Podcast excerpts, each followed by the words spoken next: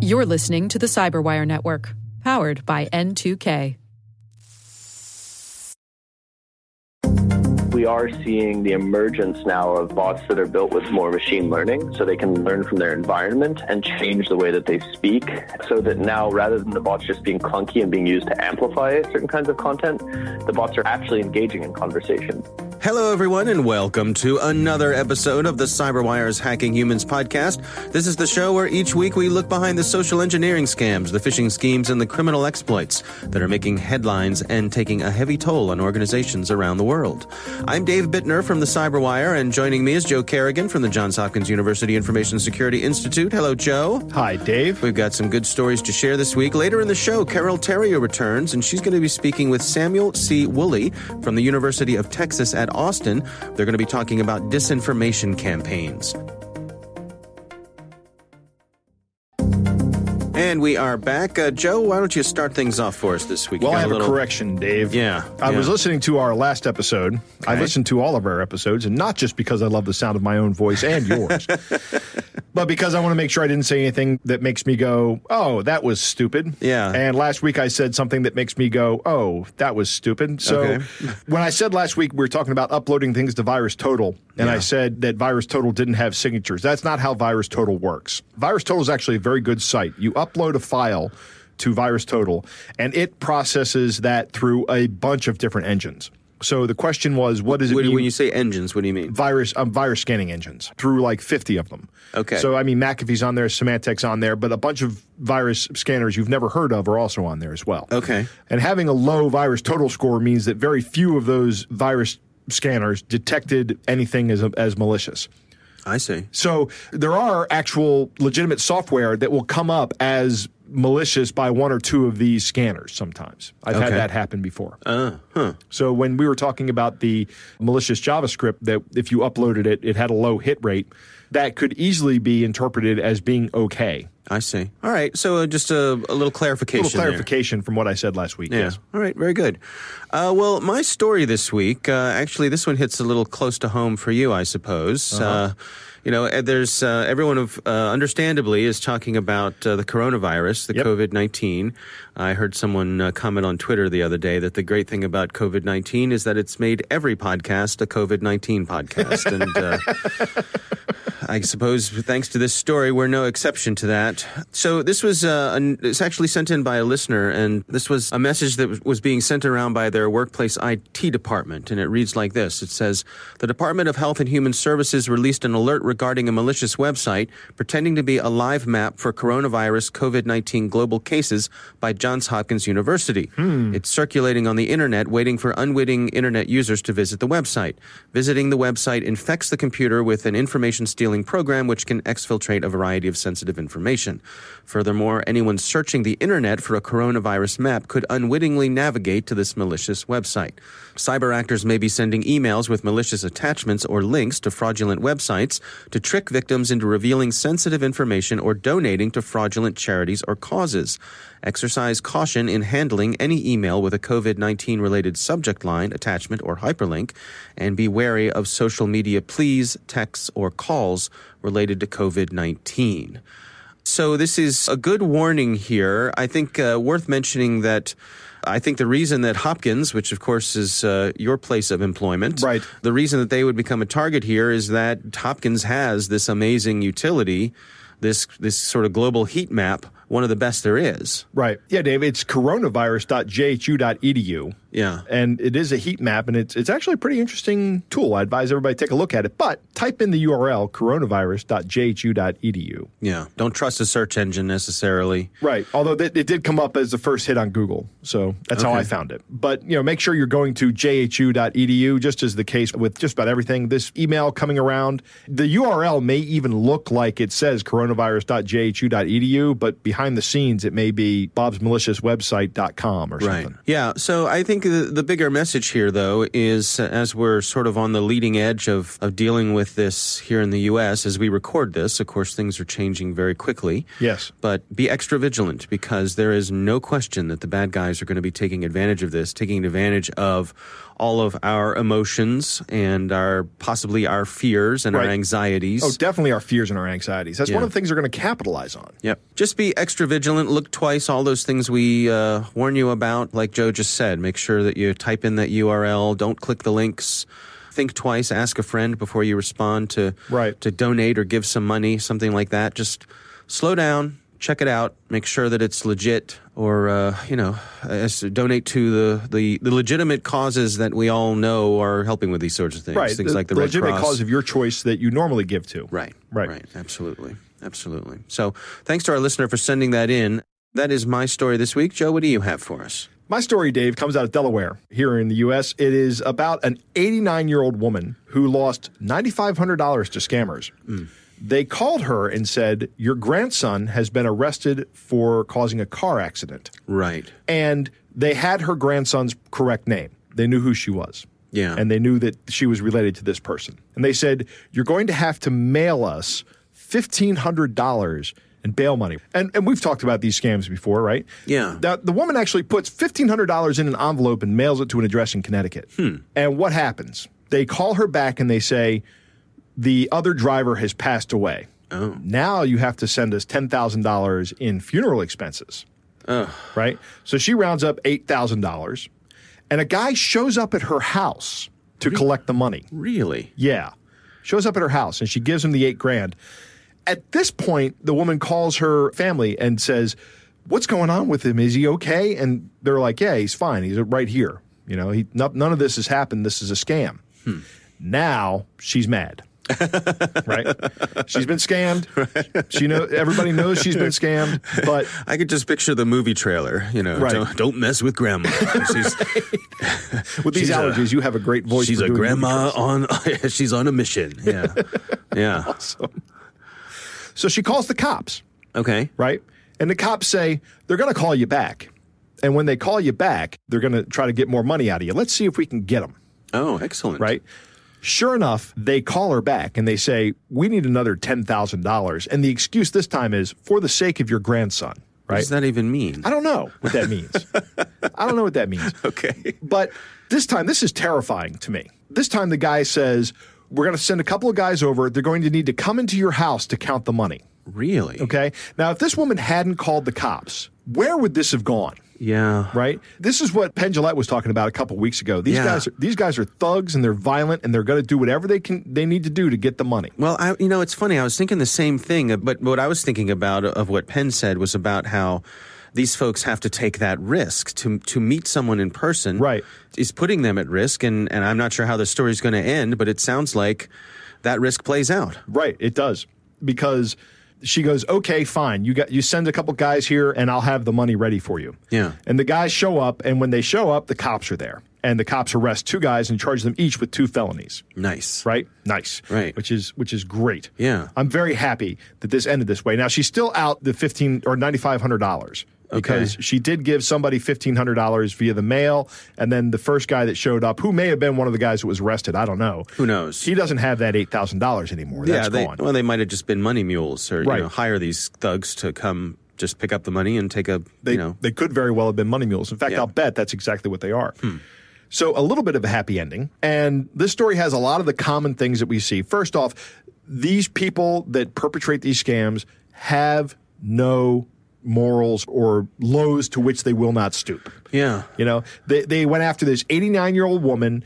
They made her feel like her grandson was in trouble. And the second thing that stands out about this story is something we always say once they hook you, they're going to try to get as much money out of you as they can, mm-hmm. right? Because they've laid that groundwork and they've they've got a live one. They're going to exploit that resource as much as they can, and this is particularly true in romance scams and extortion scams as well. Hmm. And they will exploit that resource until the person either runs out of money or wises up. Unfortunately, this this lady wised up after what is a relatively small amount of money, considering some of the scams we've seen. But Yeah. I- it's a it's a little bit bigger than the average for when elderly people are scammed out of money. I think the average was like sixty eight hundred dollars. So this is an above average scam. Right. Well, and and uh, as we often say, it was her talking to her family, Right. telling someone else. Yeah, it, and that's, what slowed it down. That's the last thing I wanted to say. You know, it, when you when you get these kind of calls, you need to verify this first. You know, if this woman had made the call to her child that had the grandson to that family before she sent the fifteen hundred dollars, she would have known it was a scam immediately. right. I don't know that that would have resulted in them catching the crooks because this looks like the crooks do something that is remote first, right? Like if I mm-hmm. let's see if I can get this lady to send me fifteen hundred dollars to an address, and if I can, then I'll take the risk of sending somebody to her house. Right. But if I can't, then I'll just move on to the next person. Yeah. They might not have been caught, but she wouldn't have been uh, injured the way she was Yeah. financially.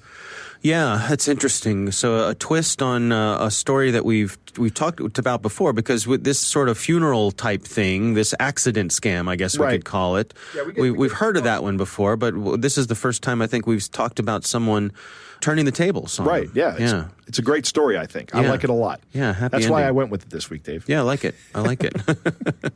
All right, that's a good story. Well, it is time to move on to our catch of the day.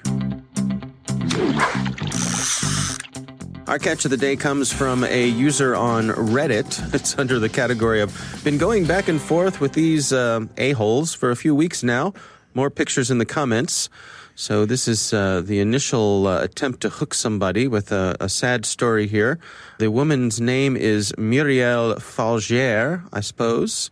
And Joe, it sounds like she is French. Yes. So as we know, I am a master of dialects. So here we go. All right. Hello. Please, I know this post sounds strange and probably amazing, but that's the reality. My name is Muriel Faugère, born in August 1956 in Toulon, France. I was a consultant in Switzerland where I had to serve for 19 years.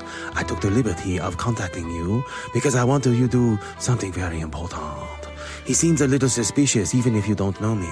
In fact, I have terminal esophageal cancer. Hmm, no. My doctor just informed me that my days are numbered because of my condition. I have had this disease for over four years. I almost sold my business, and some of the money will go to various associations, orphans and homeless care centers, because my spiritual father advised me to honor the memory of my husband and child. I almost sold my business, and some of the money will go to various associations, orphans and homeless care centers, because my spiritual father advised me to honor the memory of my husband and child. I do not know your area of practice, but I would like to help others in your country. I am currently in my hospital bed. I have a sum of 450,000 euros in my personal account. I do not know your area of practice, but I would like to help others in your country. I would like to ask you if you accept that I give you this money. That will help you in your projects and also follow my project to build an orphanage that I have in progress. May God's peace and mercy be with you. Honestly, Muriel Forgier. You know, I wasn't believing it until she said, honestly, Muriel. Well, who would write that without being sincere? right. There's a lot of repeated text in this. In this, There uh, is. That's interesting. I wonder why. I, I don't know. It sounds like it might be a copy and paste issue, Mm-hmm. but this is obviously a scam. It's an advance fee scam. Yep. You know, we're, we're going to give you all this money, but first you got to pay to get it. Pulling on the heartstrings. Yeah. Someone's got terminal cancer. Oh, that is terrible. Yeah. They want to build an orphanage, so Right. They Okay. want it to go to their various association, yeah, good. which reminds good me of causes. Adam Sandler's uh, Cajun Man. yeah, humiliation, association. desperation. Yeah, yeah. So pretty standard stuff here, Yeah. but But I thought the French accent would be nice too. Well, I, I aim to please. Yes. All right. Well, that is our catch of the day. Coming up next, Carole Theriault returns. She is speaking with Samuel C. Woolley. He's from the University of Texas at Austin, and they're going to be chatting about disinformation campaigns. And we are back. Uh, Joe, always great to have Carole Theriault back on our show. This week, she chats with Samuel C. Woolley. He's from the University of Texas at Austin, and they're going to be talking about disinformation campaigns. Here's Carole. So let me introduce you guys to Samuel Woolley, an assistant professor at the University of Texas and project director at the Center for Media Engagement for Propaganda Research. Now, this past January, Sam's book, The Reality Game, How the Next Wave of Technology Will Break the Truth, was published. And in it, he explores the ways in which new tech, like deepfakes, can manipulate public opinion. And I was wondering, should we really be concerned about deepfakes? So I thought I'd ask an expert like Sam. Thanks for coming on the show, Sam. Thanks for having me. This must have been a fascinating book to research, and I bet you learned so much writing it. How long did it take you? Oh, it took me the better part of a year. I spent time writing each morning. Obviously, I missed lots of mornings for various reasons. right. It was a lot of fun to write, given the topic area. You know, sometimes it's a bit of a challenge, but it was the culmination of six years worth of research at the University of Washington and then at Oxford and I'm happy with how it turned out. It really, you know, like I'd spent a lot of time looking at what have we'd seen in the past in terms of computational propaganda or the use of automation and algorithms to manipulate public opinion online to think about what might be coming next and how we can work to stop it. Yeah. So maybe first we could start talking about what a deep fake is. So maybe you can explain that to us. Sure. So a deep fake is a video that's created artificially to make it look as if someone is saying or doing something that they never said. Most of them have actually been created by arts collectives or comedians or other groups. There's so many images of everyone online now mashed together so that you have all of the different angles and shapes of the mouth given that there's so many images you can then overlay audio and make it look like someone's saying something they didn't do i'm actually more concerned at this stage right now in 2020 with cheap fakes which are just basically edited, like slowed down or mashed together videos that are created on, say, iMovie rather than using sophisticated AI. We've seen a lot of cheap fakes actually go viral, and nearly anyone can create them. So examples of that would be the the slowed down Pelosi video. Yeah, and that is almost equally as disruptive, isn't it? Because you can look at those videos and think, "Oh, wow," and make an opinion about a person and they you'd be completely misguided. That's right. Yeah. And, and I think it's really easy on social media to make snap judgments. The way that social media is constructed, it, it allows you just to share something very, very quickly. And we all know that this has been an issue in the past for a variety of different reasons. I'm sure that we've all personally experienced sharing something and been and then having been like, well, maybe I shouldn't have shared that. Um, yep. Well, with video, and especially with cheap fakes, it, it, makes it very easy to make a snap judgment and then just share it. Deep fakes are, are more sophisticated and they are equally easy to share once they're out in the wild. They're just much more resource intensive to create. Right.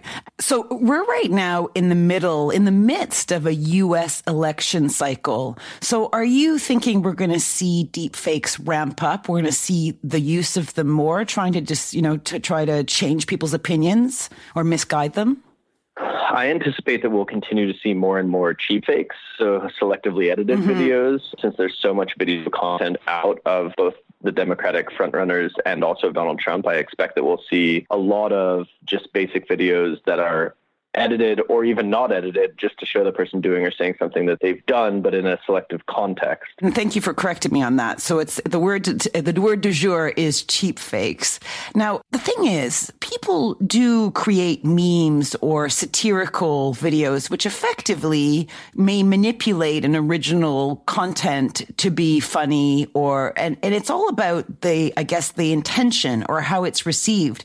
How do we tell the difference between these two things Right. So there's got to be a space for satire and parody. I think that satire and parody are a key part of democratic conversation and of, you know, in the United States, what we consider to be the First Amendment, to the right to free speech. I think that the thing that matters most is intent and transparency. And that's the problem, I guess, there is that intent is hard to regulate. Yeah, intent is hard to regulate. But, you know, when it comes to parody and satire, I don't know if we should be regulating things as much. Mm-hmm. And so, if someone spreads, for instance, a video that is meant to be parody or satire but never says who did it, I think it makes it a little bit more toxic and poten- it gives it the potential for more harm. And that's very much the case with a lot of the computational propaganda we see. A lot of it is actually anonymous and it's meant to spread misinformation or which is accidentally spread information. So, which is often happens after disinformation, which is purposefully spread false information. And do you feel that this onslaught of cheap fakes is going to have the impact of eroding trust between not just individuals and corporations or organizations, but between individuals? Yeah, I think that we've already been seeing that. I think that cheap fakes as well as deep fakes are just sort of the next thing in a line of technologies. And these things have led, uh, in, in some ways, shapes and forms to more polarization and to a lack of, of trust amongst particular communities. You need to look no further than, for instance, the Brexit campaign in 2016 or the US election in 2016 to see the ways in which powerful political entities like the Russian government made use of manipulative content. It's not necessarily that they're pitting Republicans and Democrats in the US context against each other or Labor and conservatives against each other in the UK context, but that they're pitting people within their own groups against each other. Mm. And how do you feel that that's changed in the last four years? We're now in 2020, we're ramping up for a US election. Yeah, social bot is a bot that is account that is used to automate someone's social media presence. Before, when we first when I first started studying this stuff in 2013, the bots being used were very clunky. They were used to just automatically drive up likes or retweets or um, messages. Mm-hmm. They just they just massively amplified some content while trying to outshout or suppress other content. We saw a lot of this in the Syrian civil war. We've seen it in Mexico. Right now, bots are becoming the people who use bots are becoming more sophisticated. They are using them in ways ways that are unexpected and kind of surprising. So we are seeing the emergence now of bots that are built with more machine learning so they can learn from their environment and change the way that they speak so that now rather than the bots just being clunky and being used to amplify certain kinds of content the bots are actually engaging in conversation there was a misperception in 2016 and even more recently that there was these armies of bots out there that were trying to like change people's opinion by having in-depth conversation bots and, and often cyborg accounts that have some human help emerge Wow. And so, okay, this is the world that we live in now. What advice do you have for individuals like me who want to be able to detect these things and not be duped by them? So, the first step is there's a number of different tools out there. There's a tool called Botometer. If you're on Twitter, you can plug in any account and determine whether or not it's it's more or less automated. And Botometer has become something of an industry standard for a lot of people. You can get access to the Botometer API and plug in, you know, thousand or 10,000 or 100,000 accounts and determine like whether or not there's fake activity going on. Obviously, that takes a bit more coding knowledge. And then a few other things. The the team at First Draft News is doing fantastic work to educate journalists and people in civil society and researchers about how to spot and write about disinformation. And then also, you know, our own team at Texas, we've worked with nearly 100 newsrooms to date help train journalists. And uh, we also have a number of different training modules and ethics oriented documents on our site. Well, at least we have a few things that we can do to try and keep ourselves safe from the more manipulative, miscreant cheap fakes out there. Sam Woolley, author of The Reality Game, thank you so much for sharing your insight with us today. Thanks for having me. This was Carole Theriault for Hacking Humans. All right, lots of interesting stuff from Carole and her guest this week. And huh? Sam, yeah. Yeah. I'm going to say this again, Dave. I say it a lot. Don't get your political news from social media. Okay? right. social media is by no means a valid forum for political discussion. Don't even discuss politics on social media. It's not a productive conversation. All right. It is a waste of time and effort. This is all my opinion, but I have never once seen a civil political discourse on social media. It does tend to tailspin quickly, doesn't Almost it? Almost immediately. it's terrible. I love the term computational propaganda. That's, Me too. That's a yeah. great term. And it's important to note the difference between misinformation and disinformation. Disinformation being a deliberate and willful lie and misinformation being spreading information that's incorrect but thinking you're spreading the truth. Oh, I see. Right? Sure, That's, sure. a, that's kind of an important distinction. Yeah, yeah. So I guess you could say that the impetus could be a disinformation campaign, but then it becomes people spreading misinformation, right? Ah, I see. Yep, yep. Maybe. Cheap fakes are more viral right now than deep fakes because they're more believable. Because you're actually taking genuine footage of somebody and manipulating that footage just with readily available tools that everybody has access to. Right. And he talks about the Pelosi video. And I remember seeing that going viral and people really believing that Nancy Pelosi was having some kind of issue. And it turns out it was just somebody had slowed the video down to make her look like she was having some kind of cognitive issue. Right. And it wasn't genuine at all. It reminds me of um, if you've ever watched any reality show, there's this technique that they all use, and usually it's right before they go to commercial. Right. Where they'll say, um, Who's going to go on to the next round? And then they'll cut to one person, cut to the next person, cut to one person, cut to the next person. And they're just cutting back and forth, building tension Right. through these cuts. And it is.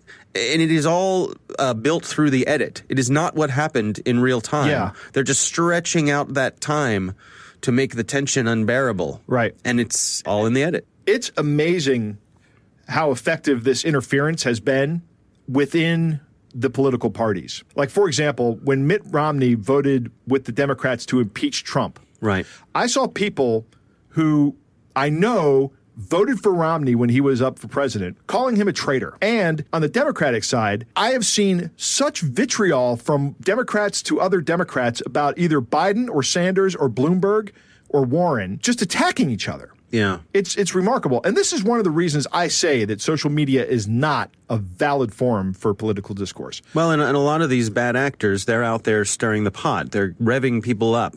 They're Right. encouraging this sort of discourse and, and disinformation and uh, this corrosiveness. Yeah, it'll be interesting to see uh, in four years when when the Republicans have their own primary without a clear front runner like like we do this year. What happens in the Republican Party? Because I'm going to bet that a very similar thing happens in the with the Republican Party that is happening right now with the Democratic Party.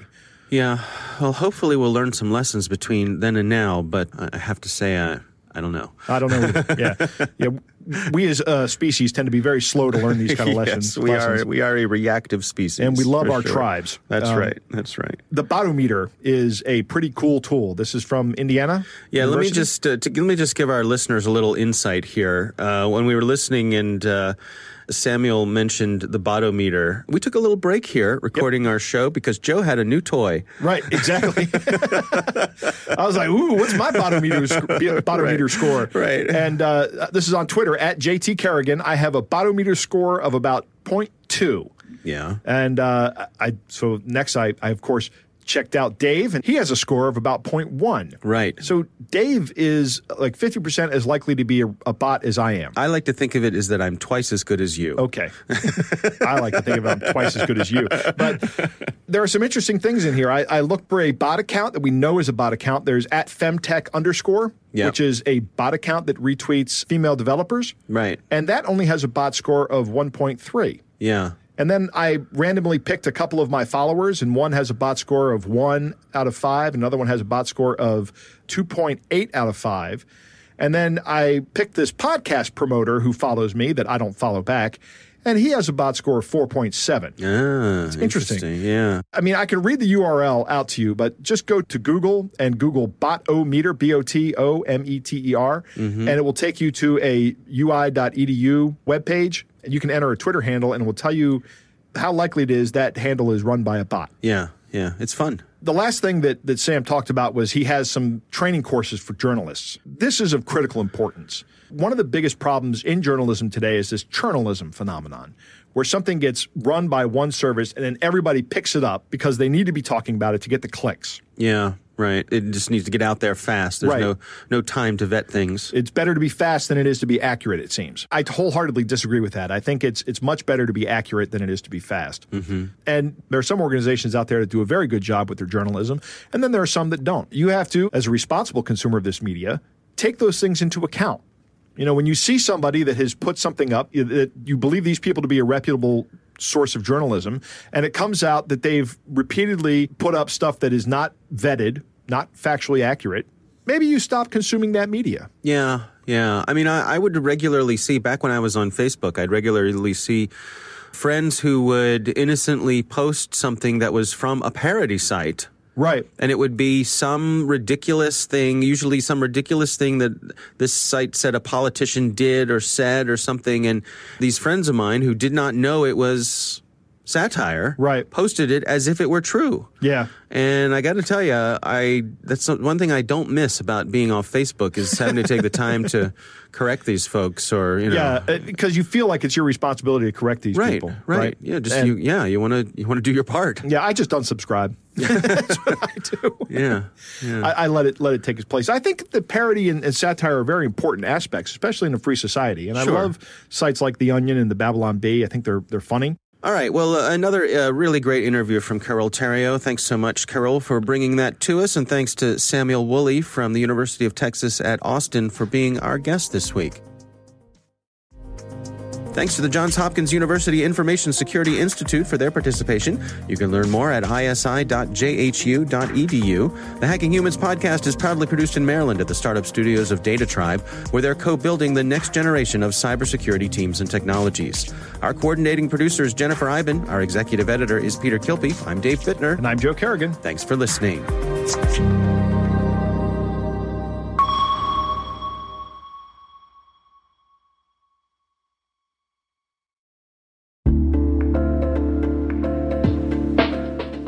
Rick here. At N2K Cyberwire, we're dedicated to continuously improving the quality of the news and commentary on our network. That's why we're inviting you to participate in our 2024 audience survey. It only takes a few minutes, and your feedback is invaluable. Plus, you'll have the chance to win a $100 Amazon gift card as a thank you for your time. Head on over to cyberwire.com slash survey. That's cyberwire.com slash survey to share your feedback now.